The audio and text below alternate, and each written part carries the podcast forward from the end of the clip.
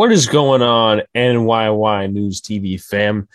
This is the Twin Bill podcast. I am your host, Alex Guyevich Prodich, with my co host, my brother, Luca Guyevich Prodich, as well. Today, we will be talking precisely about some of the things that happened over the last few days with the MLB and the MLBPA, their negotiations. Obviously, as we know as baseball fans, it really didn't go anywhere. And we're also going to construct our own 2022 MLB Hall of Fame ballot. Luca obviously has an article pulled up, but I'll give Luca the floor as first thoughts and everything else, and then he could introduce subject by subject. Uh, I'm doing well, Alex. I'm very interested to go into these talks about the MLB lockout, see where the players and owners stand. All right. So obviously, we know as baseball fans, without even just looking into the articles specifically, that there has been no gradual movement between the two sides. And it sucks because we all remember 2020, only a 60 game season could have been something else if the players and the MLB agreed. But with that being said, I'm going to hand it right to Luca. There are a couple of core issues that were talked about in this meeting. And the only one that came I think, to somewhat of an agreement on is the universal DH, but that is pretty much only a slice of the pie that each side wants to propose to each other. So, with that being said, Luca, I will let you go through your subject, subject by subject specifically, and then we'll talk about it subject by subject. I know I'm saying that a lot, but um, I'll let you I'll let you go and do your thing. Yeah. Well, so far, Alex, you are right. The only thing that the MLB and MLBPA likely agree on is the universal designated hitter. Now, the universal designated hitter was used in the short 2020 60 game season for both American League and National League. Obviously, I think it worked out pretty well. I would be fully in support of it. What are your thoughts? I would be fully in support of it as well. And at first, when I was really deliberating on the subject, I was thinking to myself, well, we're not going to see pitchers hit, so it takes the fun out of that. But with that being said, the pitcher, unless you're in the National League, in the National League it can vary, is almost an automatic out. So with that being said, I'm fully. It's not even Alex. It's not. Oh, let me just interrupt there. It's not even to the point of that there are pitchers who get hurt while running the bases. You right. saw no. Chien-Ming Wang is one of them. Masahiro Tanaka, I think, pulled the hammy while running the bases against the Mets. It's it's it poses a risk factor for pitchers definitely because they're not in the same shape as outfielders and whatever. What's no, the smile absolutely. I, I, don't know. I don't know what I'm smiling about, but I agree with you there. Obviously, injury concerns with pitchers not being in the same shape, not taking the same amount of batting practice. And with that being said, it gives more jobs to a lot of different baseball players because, hey, Gary Sanchez may not fit with the Yankees. Luke Voit may not fit with the Yankees, but if they can play designated hitter in the National League and maybe some National League teams like the Brewers and all these other teams could use power, not specifically fielding because obviously they wouldn't be fielding. And the reason you have a DH is because that person either sucks on the field or gets hurt on the field. So Gary Sanchez sucks on the field. Luke Voit gets hurt on the field. He kind of sucks at first base a little bit too. But we're being blunt, but we're being truthful. With that being said, the universal DH sounds like a very good idea. And it's just sad that we're not going to see it fall through until this, in my opinion, as everybody seems like they have a similar take on it, it's going to start affecting games and it's going to ruin in some extent. I, I'm actually interested to see what the minor leagues do because if there's no spring training, if spring training is completely just nothing this year, are they going to have their own minor league camps like they would do, you know, how many years in the past and stuff like that? So that's what I'm really interested in. I actually just forgot where they train and all that stuff for spring training. Me personally, um, I'm not saying this is like a casual baseball fan or anything, but I just really don't pay attention to that type of stuff. But it's going to be interesting with the minor leaguers and just the minor league teams in general. You know, what's going to happen if uh, there's no spring training this year. And if there's no baseball this year, I recommend to you guys that you purchase a subscription of MILB.TV and just watch your favorite there. minor league teams. Watch your t- watch your favorite baseball teams, major minor league affiliates. Right. And don't worry, we're not advertising for the MLB. We're just giving you guys a, a uh, helpful suggestion. suggestion. Yes. So, Luca, if you want to move on. Another order of business that was actually discussed. Now, both sides agree on this, but they don't agree on the specifics of this. This is used in the NBA and the NHL, I believe, a draft lottery. So, where both sides stand on the draft lottery, obviously, I just mentioned they both agree.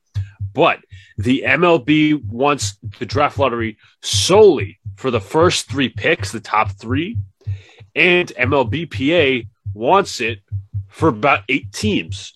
So my personal feeling is it doesn't make sense for this type of league, especially with how long it takes minor leaguers to get up to the major leagues. You don't know what you're shooting for.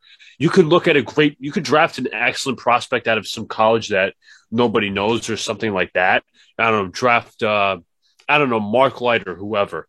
But when they get up to the big leagues, they could be a bust. So you don't know what what you're looking at when you draft somebody and what you're looking at when they come up to the big leagues in like three, four, five years is completely different. So I don't think a draft lottery is necessary, and it doesn't make sense for any for any draft lottery just to be three picks or eight picks. It should be like 11, like the NBA is. But personally, I'm not a fan of the draft lottery. It just does not make sense for what goes on in Major League Baseball. No, I absolutely agree with you. I absolutely agree with you. And I was actually just about to ask how many is the NBA draft lottery, but you obviously said it's 11. And there are a couple of things obviously to point out. A draft in any league is a crapshoot. We can all agree it's taken more seriously in the NHL, the NBA, and the NFL because some of those guys are almost immediate impacts. They're on the roster and stuff like that. Where the MLB, in comparison, they have to wait a couple of years because of development. Nobody comes up in two years. That's unheard of. That's very rare. And I don't remember any case of that being the case for any player. But with that being said, the NBA, at least the way I've been watching it, the NFL, and I'm not sure about the NHL because I really am not a hockey fan, but the MLB has a problem with tanking and just teams being solely bad at the bottom of the league. What was that Buster Olney report that you had a couple of weeks ago that he said only a few teams are actually going to be competing this season? It was only like 15 or 17 teams that apparently are actually going to compete. Like Scott Boras, I think, mentioned something like that. But if only 17 teams are really competing, that's really bad for the league. Yeah, I mean, we have obviously we have 30 baseball teams, but I understand it's a little over half of the league, but that's just still terrible.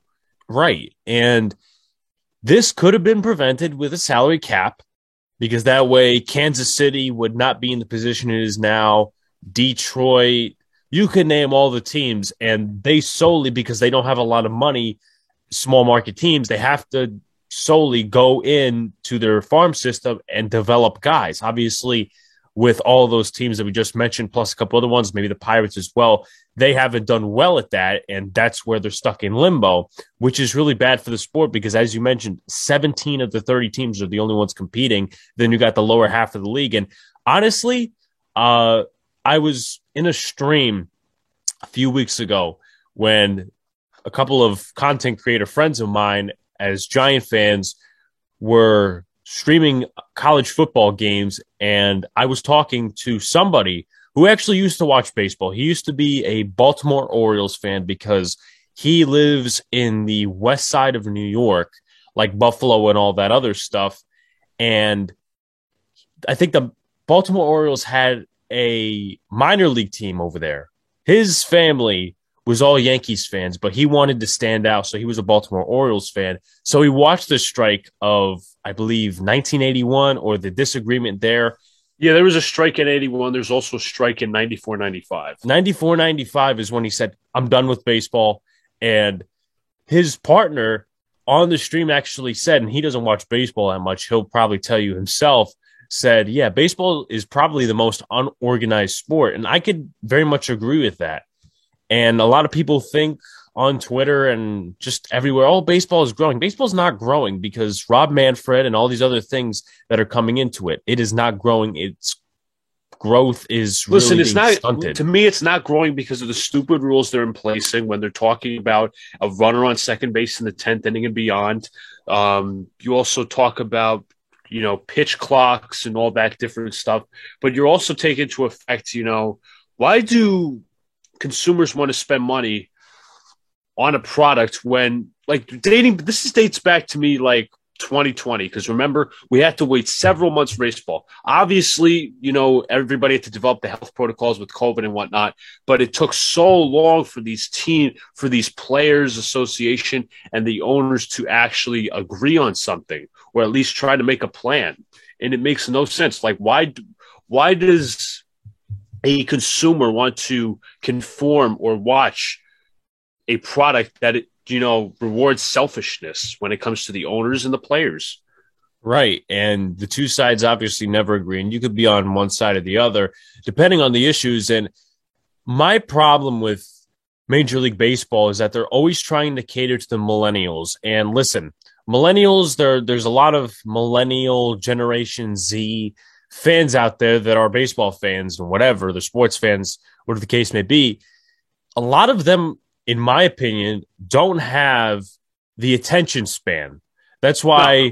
generally on YouTube, overall, and on other sites as well, you're not going to watch if you're somebody in Generation Z, whatever subject it may be, if it's about crime, if it's about this, that, and the other thing, if it's about sports, you're going to generally look for the shorter video, even though the other video, maybe it's like an hour, may be more interesting than the 10 minute video, the five minute video. That's what I'm talking about with attention span. And the problem with the MLB is I don't think that those millennials are ever going to buy into it. I don't think the younger generation's ever going to buy into what baseball is. Stop shortening the game. Stop with the gimmicks. Stop with stop with all this crap. Let's not make it into the WWE here. And obviously, we, we have friends who are fans of the WWE. But with that being said, WWE is entertainment. MLB is precisely sport. Yes, it can be used for entertainment, but it's precisely a sport. It's precisely that. And an I just think, yes, it's an attraction. And with that being said, I just think that Major League Baseball needs to stop putting these rules in, these gimmicky rules, just to try to get a better audience and a younger audience because it's not going to work. And obviously, the older generation could take the attention span of three hours but if you take a look at the rules as well that they implemented with the extra innings and stuff like that, it really didn't change anything. No, it didn't. But this isn't really the first sport that implemented rules because of a, millenn- a millennial audience. And you mentioned the, t- the uh, attention span.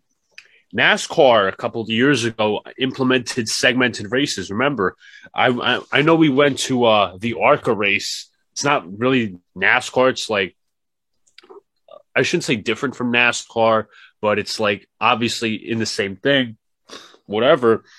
It used to be the whole full, whatever, 162 laps in a single thing. They wouldn't segment it into stage one, stage two, or stage three because now so many people have such a low attention span. It's ridiculous. Right. And the stereotype right away from these younger audiences, and I'm not saying it's just millennials, but there's also Gen Z and all that other crap, is that oh well, NASCAR is a redneck sport. All all it is is just going in circles. With that, once again, like MLB, NASCAR was trying to reach out to a younger audience that's never going to accept what the sport is. So they're going to try to make all these gimmicky rules and crap, but it's not going to work. So if you want to go on to the next subject topic. All right. So the next thing that's been up for debate when does a player hit free agency? So MLB proposes a pay for play arbitration system. If you haven't seen Alex a couple of weeks ago, MLB is in favor of implementing an arbitration system based on the stat of WAR. Obviously, we're both in dis- both in disagreement with that and free agency for all players at the age of 29 and a half. MLBPA proposes free agency at five years of service time and age 29 and a half, or six years of service time, whichever comes first. Now, obviously, in my opinion, I don't know, 29 and a half seems like that's when a player's in the middle of his prime, but that's like I don't know. It's the the player's in the middle of his prime, but it's towards the end of his prime. That's that's almost when they hit the wrong side thirty. You know what I'm saying? Yeah, I kind of think, to be honest with you, and this is me too, that you're taking a little bit of a football side to it because football, obviously, you're drafted and you start at 22, and by 30, you're considered old. But obviously, you have to approach this with more of a baseball aspect side to it. So, what is the part that both sides disagree on? What is it? The MLBPA wants six and the MLB the, wants five? There's what MLB proposes, as I'm reading this, does not spe- specify the years in which uh, how many ser- how much service time you get until you become a free agent. They say free agency for all players at 29 and a half years old of how of doesn't matter how long you've been playing. Uh, MLBPA, I obviously mentioned, proposes five years of service time and at age 29 and a half, or six years of service time, whichever comes first. So, what would the disagreement be on? I might be stupid, I might be dumb, but the MLB wants what? MLB wants 29 and a half specifically with the pay for play, the paying arbitration system based on the WAR stats. So they're not doing they're not proposing them based on service time. They're proposing then based I, on then I would then I, I I would particularly try to go with the players side on this one. My, much like I would on any other day on any other subject most likely because I think the owners are selfish and stuck up, but I would go with the players side on this one. I know that's a big issue and a big topic in concern with all this with all this crap uh, the work stoppage. So the next thing that comes into play is the effort to pay the younger players. Now, the Players Association has apparently proposed a 23% increase in the minimum salary, which would be $700,000. Now, we always talk about how, you know, minor league players are, te- are horribly paid, horribly treated, and all that. But I agree with the salary increase, but it doesn't seem like the owners are tapped into it. So the owners disagree with the increase. They don't want that. How much is the minimum salary now? What is it? Five hundred thousand? I would have to look that up and do the math, but it should somewhere be around there. If you want to look it up real quick and look up the net average or whatever, but the owners obviously cheapity, cheapity, cheapity, cheapity. It's 539,000. I did the math. It's 700,000 minus 23%. I, once again, I agree with the players. And I understand, obviously, to some extent, and I'm not defending the owners. Oh, well, 2020, you know, we were not making as much money, whatever. That it's been two years since that, and you've gotten fans back in the stadium. If you had to increase prices on certain things, you had to do that. But with that being said, I don't understand why the owners, you know, they're the most one of the most selfish in all these parts of the MLB besides Rob Manfred and his crew. And Tony Clark is is not too great of a person either. But just look at how some of these owners gave their minor league teams away. And obviously Rob Manfred is no saint when it comes to the minor leagues because he is a he just hates the minor leagues for whatever He's reason. A complete imbecile. Yeah, exactly.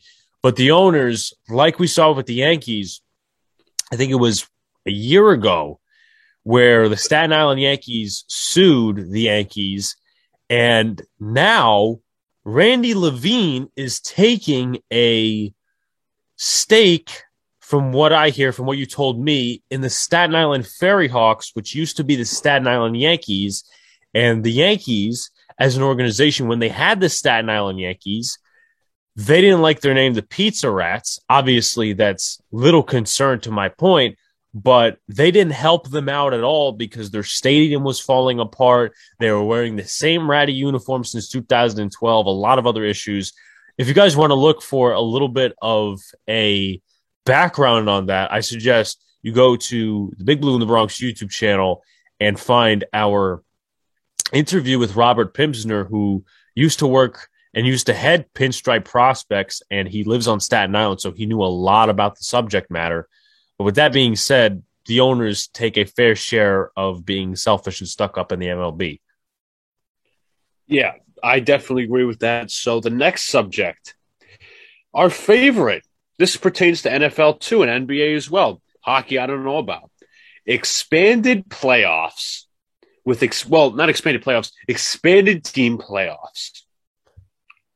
What both sides are proposing. MLBPA wants 12 post 12 team postseason, which kind of seems reasonable. You know, you have six that would make six teams on each league. Six teams in the American League, six teams in the National League. That was once the case in the NFL. Six teams in the AFC, six teams in the NFC. Since that has changed in 2020 when they did the seven team, which is worked horribly. I'll state that in a minute. And MLB proposes 14 team pro postseason, seven teams in the American League, seven teams in the National League. That's that's almost rewarding half the league with the postseason spot. The Mets almost find- got in in 2020. The Yankees got in in 2020 when they really shouldn't have. Did they have the they have the expanded last year? I forget. No, That's they the, did not. Okay, good. Um, the Yankees still got in by a hair, but obviously that's a different subject matter for a different day for a different episode. But as you did state, the NFL kind of proves this past weekend that the seventh seed shouldn't even be in there because yes, the Cardinals did get their ass kicked by the Los Angeles Rams, but then you had two PA teams. Just luckily enough, you had the Pittsburgh Steelers just crap their pants against the Kansas City Chiefs. Started off well and then the Kansas City Chiefs beat them down totally. And then you have the Philadelphia Eagles get their ass kicked by the Tampa Bay Buccaneers. Now, there are two states of those franchises where the Eagles are in a rebuilding mode and they really did not They were benefiting an easy schedule. Right.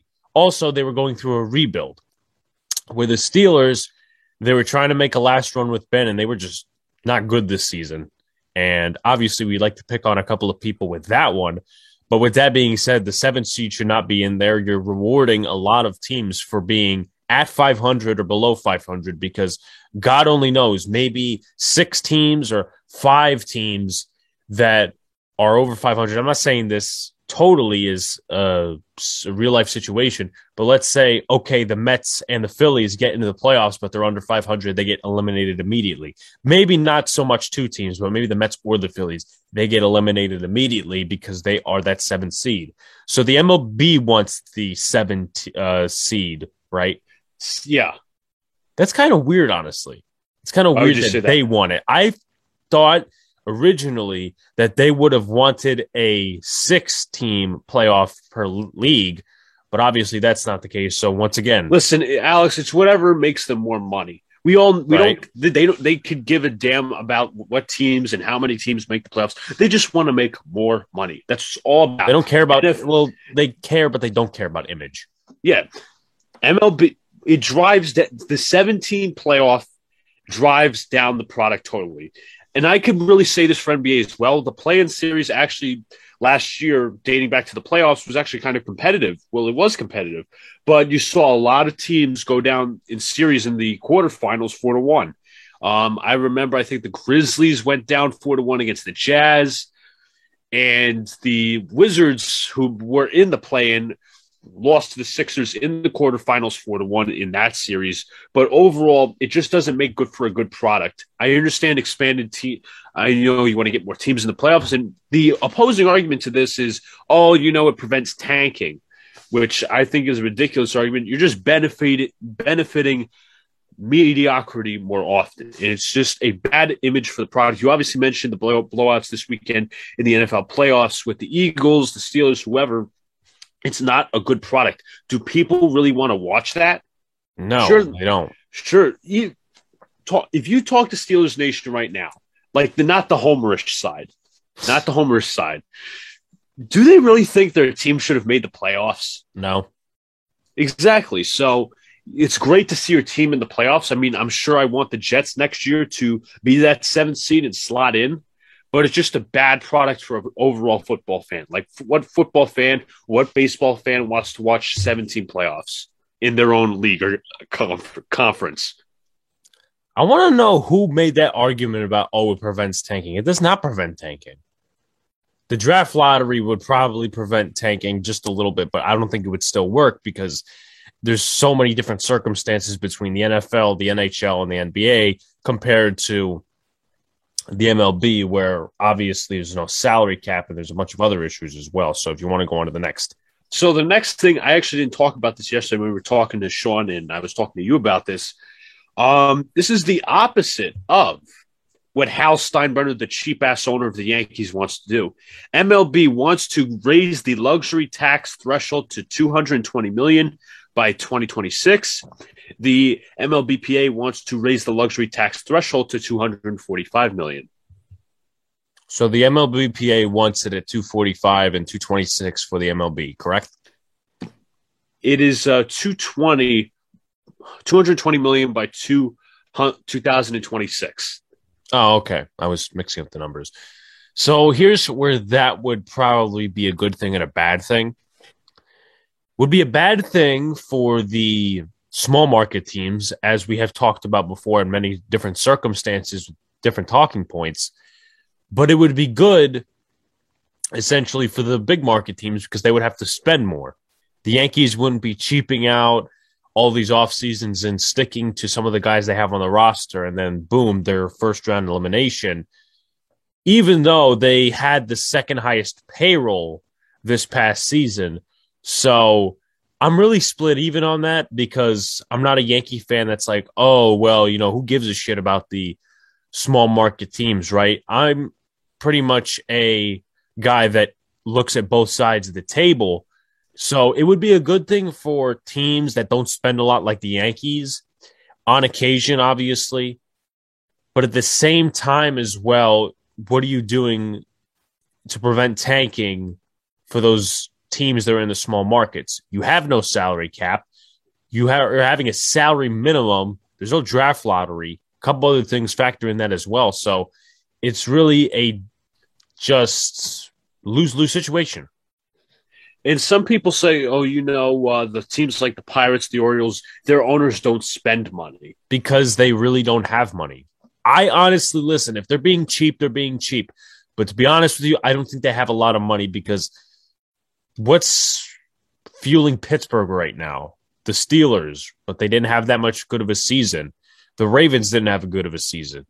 Uh, obviously, the Orioles, the Pirates, we already know. I don't know about the Penguins, me personally. Don't know about the Penguins. They don't have a basketball team. They're obviously a big city. But with that being said, you also compared to New York. Would you consider Angeles, the Tigers? Boston. Would you consider Detroit a small market team? I would consider them a small market team because Detroit's the Tigers are spending money. You saw them spend money on Javi Baez. You saw them spend money on uh, Eduardo Rodriguez. So right. they can spend the money. Right, but I think just like the NFL and a salary cap, even though the MLB doesn't have one, I think eventually if you don't spend a lot, that money rolls over and becomes big once in a while where you could spend money, try to get this guy, try to get that guy. We saw Detroit trade for Tucker Barnhart, or they signed him, whatever the case was. They acquired then, him via trade. Yeah, and then they signed Javi Baez, and then reportedly they were interested in Correa, and he turned down a contract from them. With that being said, I think that money rolls up once in a while, but once again, they have to stick to what's in the minor leagues because they're put in that position. I feel bad for them for that.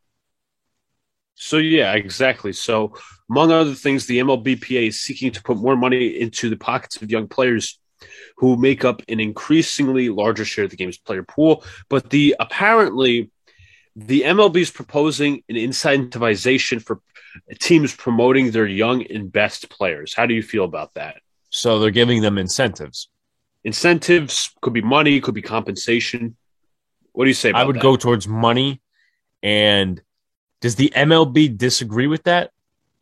I would have to look into it for sure. I didn't get a chance because it's money, and the MLB. And I'm when I say MLB, I'm talking about the owners. I'm not talking about Manfred specifically. Yeah. But when it comes to the owners, I feel like they wouldn't want to do that because it's money out of their pockets even more. But the NFL does incentives. A lot of other leagues do incentives, and I think it's a I think it's a fun thing to make more money because Aaron Judge, I don't know how much he was getting in 2017. Hit how many home runs over 50, and he would have been making a lot more than. I'm just gonna throw a duck out there and see if it's right. 590k he would be making more than that because he is worth more than that in 2017 because he hit 50 plus home runs, all star game, all that other stuff, home run derby, all that stuff. So he would be making more money and he wouldn't be like the other minor leaguers. Yeah, it I'm would be all, to- it would- Alex. It would be based all on accolades, whether Right. it's as you mentioned, you mentioned home run derby winner, you mentioned All Star, Gold Glove winner, whatever. So it is the MLB who's proposing that's that specific idea where that where the teams um, will get incentives for not manipulating service time for the top prospects. It, they proposed draft pick bonuses, not so much money incentives. So, for not manipulate manipulating farm system prospects, you would get draft compensation, Correct. not for accolades. No. See, I just made a great point about Aaron Judge and a couple other baseball players that rank in the same part of the system and talking point, but for not manipulating your draft prospects. And who would that most likely hit, Luca? Would that hit the small market teams, the big market teams? Tell me. Um, that's probably gonna. They're probably gonna give the big market teams the upper edge. Well, I'm saying in your viewpoint, I'm not talking about what actually would happen. It would, in my opinion, it would not benefit the small market teams because the small market teams have nothing else to go. They have no other path to go because, well, they don't have a lot of money. Right. So I want to end off this uh, segment talking about the state of MLB and give me your prediction as to when this lockout will end and tell me will this affect games and how will MLB and the MLBPA go about this? They'll come to an agreement at some point. I don't think this is the end of baseball forever. I honestly don't believe that. And I don't really agree with people that believe that because I think you're being way too negative and just the economy and the pockets and some of these just overall it would be just bad for the players it'd be bad for the owners they would have to find new occupations and all that stuff that's really bad for the economy so i don't think baseball is ending no i don't think that i'm not thinking too negatively in that aspect with that being said it's going to take a while Will it be a delayed season? I haven't gotten to that point of deliberation yet. I think there will be little to none spring training. So I think the MLB and the MLBPA are going to agree. I'm going to say mid March and then use the rest of March for players to ramp up because you need that ramp up period. You need that for whoever's going to be on your roster. And then the minor leagues will start on time, but the MLB may or may not start on time. But with that being said, no spring training. Minor leaguers will not be working with the major leaguers. They'll have their own separate shit. I don't think there's going to be any spring training games. So it's just going to be a training period. It's going to be a ramp up period. And then they'll go out and play baseball. Maybe shorten the season a little bit, depending on mm-hmm. when they start. But once again, that's for us to see, and that remains to be seen. Well, apparently, as I looked up, I think Tom Verducci said this that February 1st is the deadline day so they can avoid the delay of spring training. So I'm going to give my Second overall lockout. thoughts. Yeah. This, somebody's like, oh, we're going to go to second lock- lockout. No, you're going to stay in the same lockout. You're not going to go into two lockouts. That wouldn't make any sense. But But the second half, in my personal opinion, um, I do think this can start to affect games if this February 1st proposal, if they don't agree by February 1st. But overall, this is just such a bad look for the sport overall. Like, do the players and owners not realize this? They will lose money as this keeps going on and on and on. Because they, again, the owners have tickets to sell. The uh, um, plus, let's also add in the stadium employees got to be paid. Nobody, nobody talks about the stadium employees s- selling those chicken buckets and selling season tickets. They never talk about that, but overall, not the point. You know, these players and the owners going to be losing money. And what I have a feeling that's going to happen is when this starts to affect games, when we're losing regular season games and we might have to make them up or do whatever, the players are going to demand a full season salary based on 162 games, like they did in the lockout. and that's where the, uh, MLBPA 2020 and the MLB are going to go at it again, like they did in 2020. and the, just as you mentioned, the 2020 season. But if you are a fan and it's such a, as I said, depressing state for the sport. You know, Shohei Ohtani wants to make this as popular as NFL and NBA. I, I support his efforts, but I don't think it's going to happen right now with the state no. of uh, MLB, obviously, as I mentioned. But overall, if you're a fan that's been watching for a long time and you're like, I'm done with this bullshit, both sides are greedy and give zero dams about the fans and the consumer, the product, or whatever. I honestly don't blame you for not watching anymore because the diehards, I think, might start to uh, walk away from the sport as this spans on and on and on. And it's just a sad time for the sport. And it's it's again, it's sad time for the sport. There's what can you say? Right. And listen, they will eventually come to agreement, in my opinion, but it's not for the greater good because you'll be losing your audience. More and more fans are going to be turned away because of this bull. And yeah, you know, eventually the players will get their money and the owners, yeah, they're going to get their ticket sales and their merchandise sales and all that other stuff. But once again, that's turning the fans away. And the fans that are turned away, my advice to you is go support the minor leagues, go support independent baseball, or go to other sports. That's my personal opinion on that subject. And apparently, the deadline for not impacting the regular season is March 1st. That makes sense. That makes sense.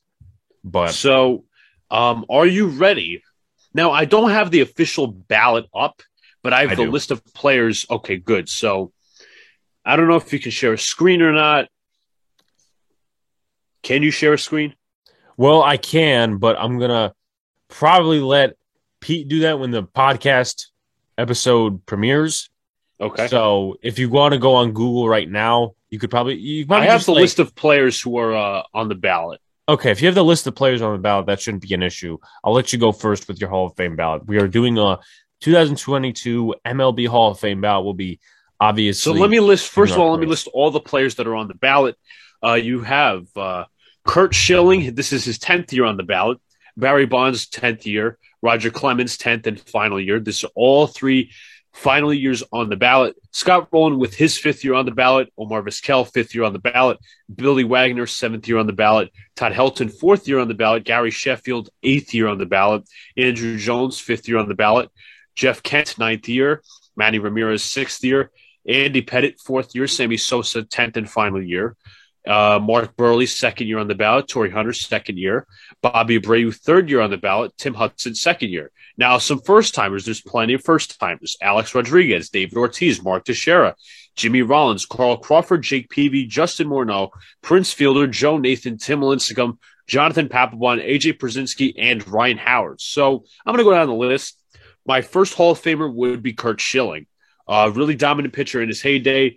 Made his uh, bones starting off with the Phillies, but he didn't really get too popular until he became an Arizona Diamondback. Obviously, was co World Series MVP in 2001 with Randy Johnson. I feel he's a really dominating pitcher. He was great in his prime. Maybe his prime didn't last too long. Some people say, "Oh, he's like Mussina." I don't know. I don't. Th- I think he's a better pitcher than Mike Mussina ever was. Mussina, when he he was mostly famous with the Yankees. Now with the Orioles, I think he was he was a two time or three time All Star. I'm not sure. But when he made his bones with the Yankees, he really wasn't an all star. He never had, and he was only a 20 game winner once. Uh, Schilling, obviously, I think has more accolades. Great pitcher in the clutch. Everybody remembers the bloody sock game. Uh, overall, he is a Hall of Famer. He's, he was a great pitcher in his heyday, despite playing for the Red Sox and the Diamondbacks, obviously giving Yankee fans heartbreak. But overall, next player, Barry Bonds. I mean, what can you say? Um, great power hitter, um, everybody's everybody's going to point to the steroids, but overall, when I see a player that has done steroids, I look at what they've done before they took the steroids. And Bonds was a great player with the Pittsburgh Pirates in his prime before he took the steroids. So he was just a Hall of Fame player before. He was great batting average, a great outfielder, great power hitter. But again, another power, another great bat, arguably one of the greatest power hitters of all time greatest uh, home run leader of all time, even though some people will dispute that based on him taking steroids. Great overall selection should be a Hall of Famer. Next one, Roger Clemens, a uh, great pitcher, especially he made his bones with the Boston Red Sox in the early, in the mid '80s, and then he came to the Yankees, won a few Cy Young awards. Overall, great pitcher, especially in the postseason. Um, love Roger Clemens. Unfortunately, he yes he did do steroids, and I think he also lied to the jury. He was accused of perjury, if I'm not mistaken, Alex. I think so. So overall, great pitcher Roger Clemens was in his heyday. Um, Can I say something? Go ahead. Let me just say this for all of you out there that are saying Barry Bonds and Gary Sheffield or any of these guys that are really not Hall of Famers. And I'm not saying that Gary Sheffield has a questionable background, but I'm just saying Alex Rodriguez, all these other guys. If you're telling me they have a questionable ba- questionable background and they don't belong in the Hall of Fame, let me tell you something all these geeky writers, trust me, 20 years from now, 30 years from now, Rob Manfred will be in the MLB Hall of Fame. So it's not, like he's tainted enough. There. He's very tainted, but the MLB beat writers in 30 years or so, unless some progress happens where they're not as geeky and as bullshitty or as they are right now. With that being said, Rob Manfred will be a Hall of Famer. So really, you could just say, oh, you know, Barry Bonds is going to get in the Hall of Fame. You know, well, Rob Manfred's going to get in the Hall of Fame. Might as well be Barry Bonds as well. And I'm not saying just oh because Rob Manfred's going to the Hall of Fame, but Barry Bonds was a good player before he did steroids. Um, next player I have is Colorado Rockies former first baseman Todd Helton. Um, many people won't look, probably won't look him as a great player, but I believe he was a great player in his prime, constantly in the MVP voting, um, constant All Star, five time All Star, four time Silver Slugger, three time Gold Glove winner, and had a batting title in his resume. So great defensive first baseman Todd Helton was.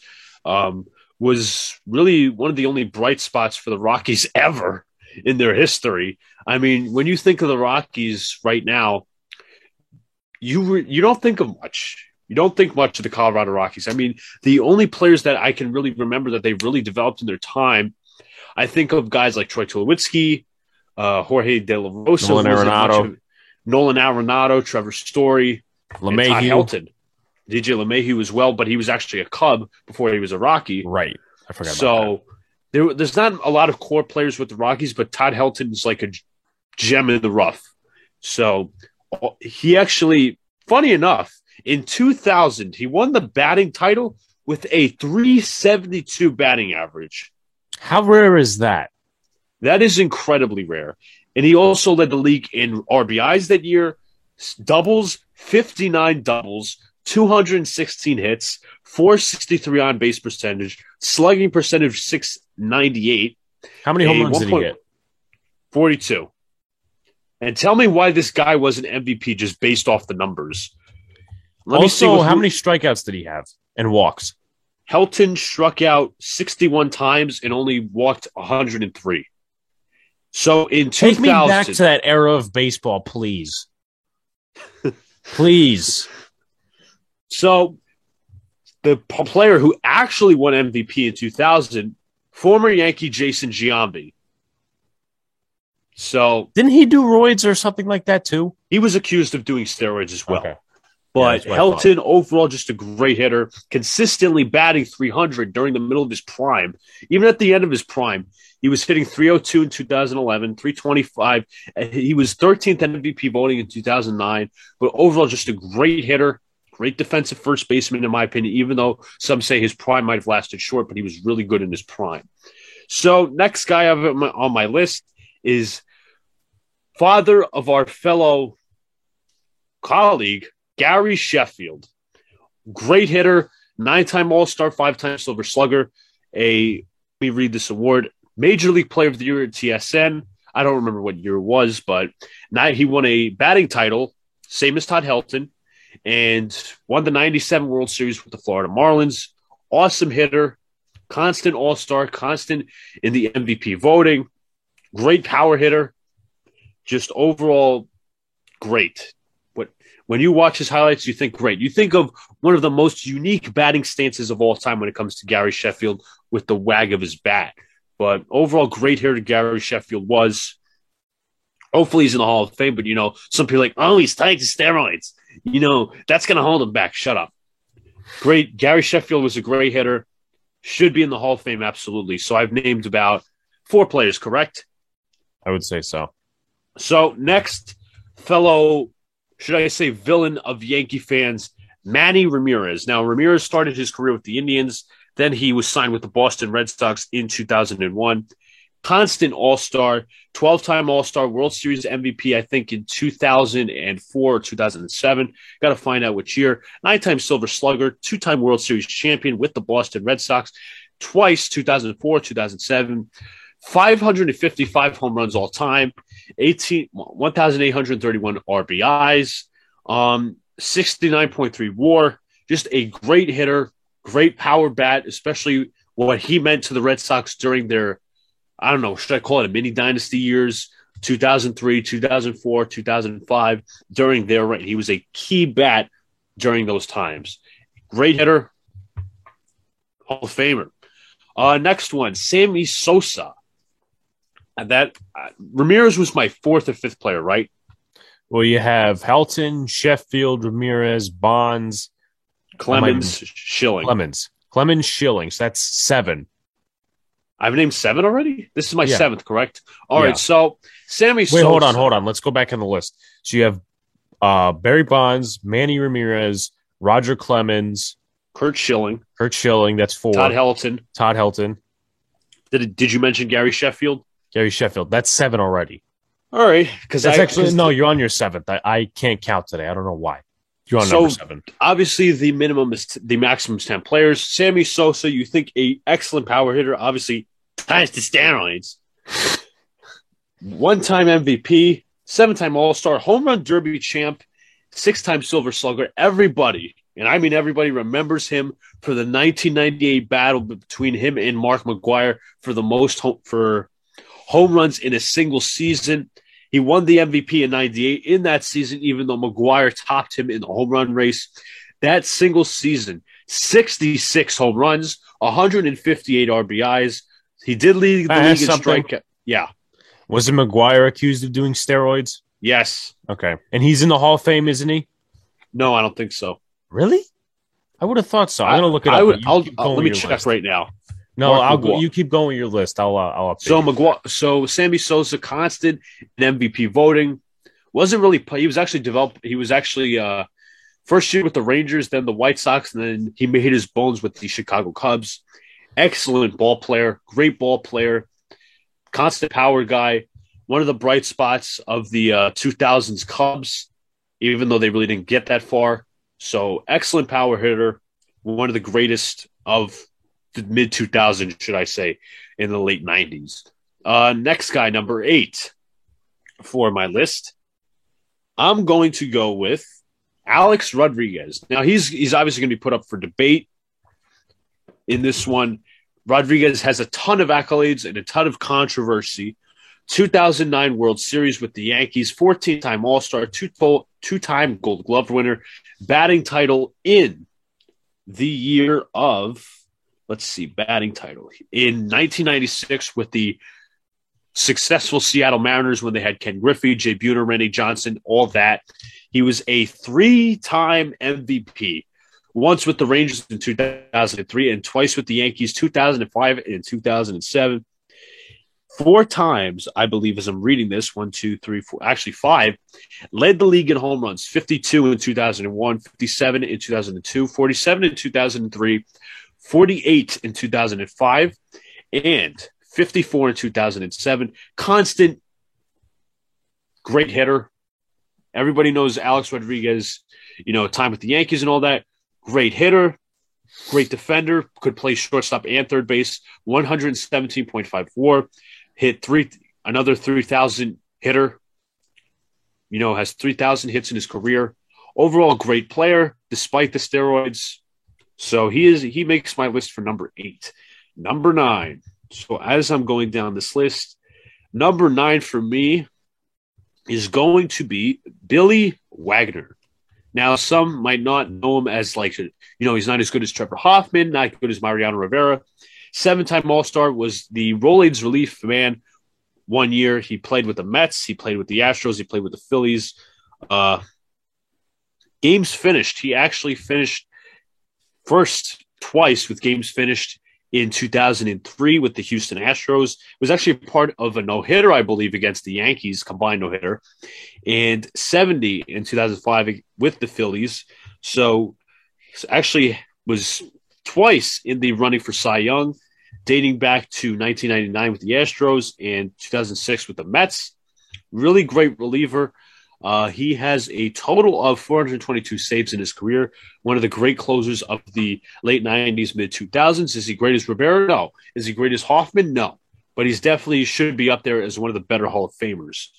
And another guy I'm going to put on my list is Jeff Kent. So I think this is number nine or number 10. Alex, could you help me out with the math? Uh, who was your number eight? That was A Rod, right? Number eight, I think, was Sosa. Let's run the list back again, shall we? So you got Bonds, you got Clemens, you got Helton, Schilling, Schilling, Sheffield, A Rod, Wagner, Manny, Manny.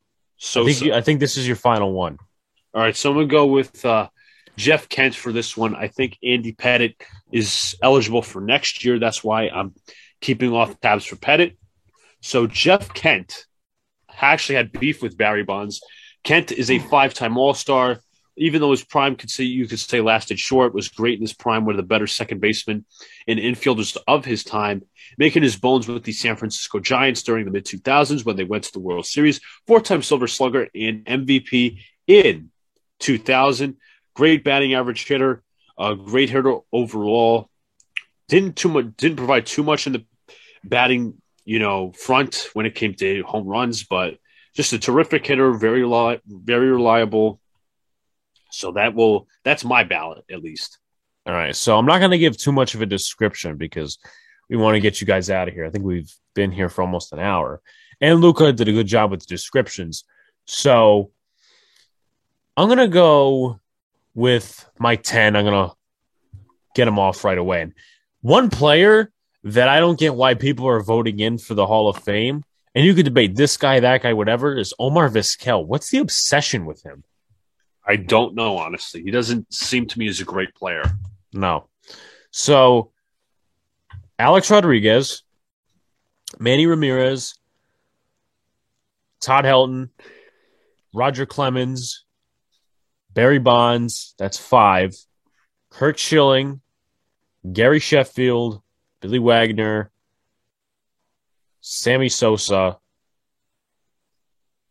I don't know that I'm going to go with Kent here. I'm, I'm deciding between Jeff Kent and Andruw Jones because I think Andruw Jones does deserve to be on yeah, you, you've been in support of Andruw Jones. Yeah, and he does have a, a good number of accolades, and I think that some Yankee fans, at least the new age Yankee fans, are not really a fan of him going to the Hall of Fame because they were seeing a washed Andruw Jones with the Yankees in his last few Yeah, years. he was a designated hitter. He wasn't really an outfielder, right. as in his heyday with the Braves. and then after that, he went to uh, Japan to play baseball. I think he was a teammate of Tanaka's, if I'm not mistaken, Really? for a year.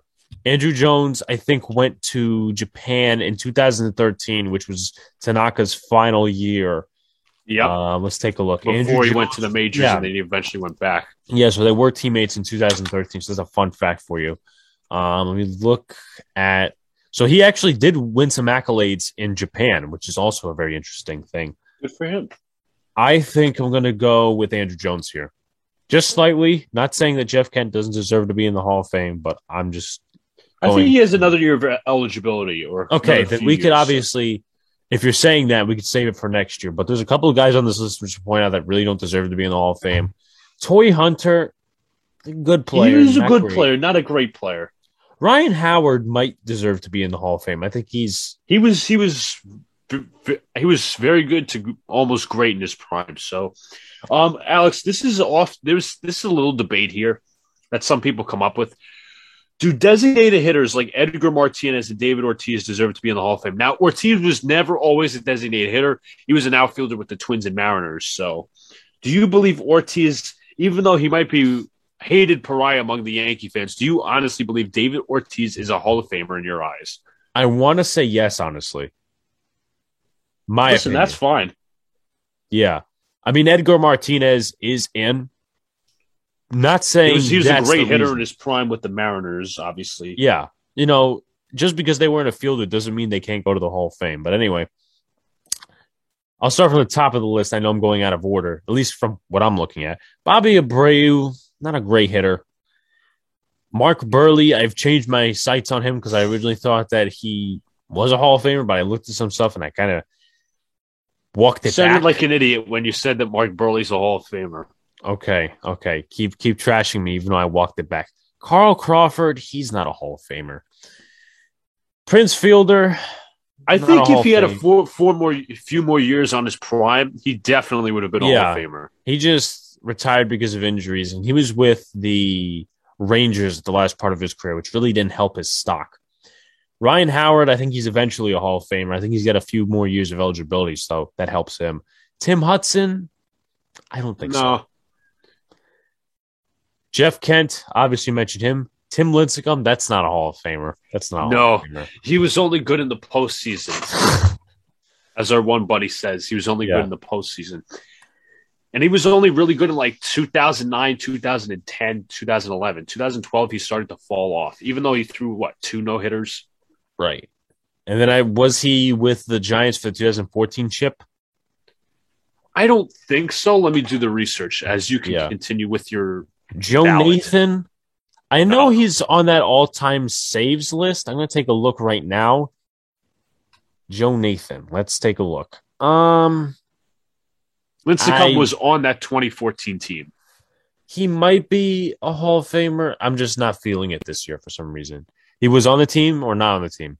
Yes, he was. He was a four-time All-Star, three-time World Series champion, two-time NL Cy Young Award winner, and three-time NL strikeout leader. Then you got this one, Jonathan Papelbon. No. Hall of Fame. Yeah, he should get in the Hall of Fame for fighting with Bryce Harper. Anyway, Jake Peavy. No, Nope. don't think he's a Hall of Famer. AJ Pierzynski. No, I don't think he's a Hall of Famer. it. Let's see. Next, Scott Rolen. I think he's got enough accolades, in my opinion, to be a Hall of Famer. He's not eye popping like a couple of the other guys, but I'm going to go ahead and say maybe if it's his last year, sure. But I think he's got a few more years. Maybe, maybe not. I'm not on the train of Jimmy Rollins being a Hall of Famer. It doesn't make sense for Jimmy Rollins. He was good in his prime, but he wasn't like great or eye-popping. Mark Teixeira, he was my favorite player with the Yankees, even though he always got hurt, but he's not a Hall of Famer. If he did get in, I would be happy, but at the same time, being realistic, he is not a Hall of Famer. Omar Vizquel, I don't know what everybody's obsession with Omar Vizquel is. I don't think he was that great of a player. He has some accolades three time All Star and 11 time Gold Glove winner. No. And then Billy Wagner, I already mentioned. So, Luca, final thoughts, and we'll begin to close it out here. Final thoughts. I hope we can uh, get some more interesting topics soon. I mean, we we try, here's the thing: we try to make this as fun as for you guys during this dark time in baseball. Obviously, we just discussed the recent uh, discussions between MLBPA, MLB with the whole lockout scenario.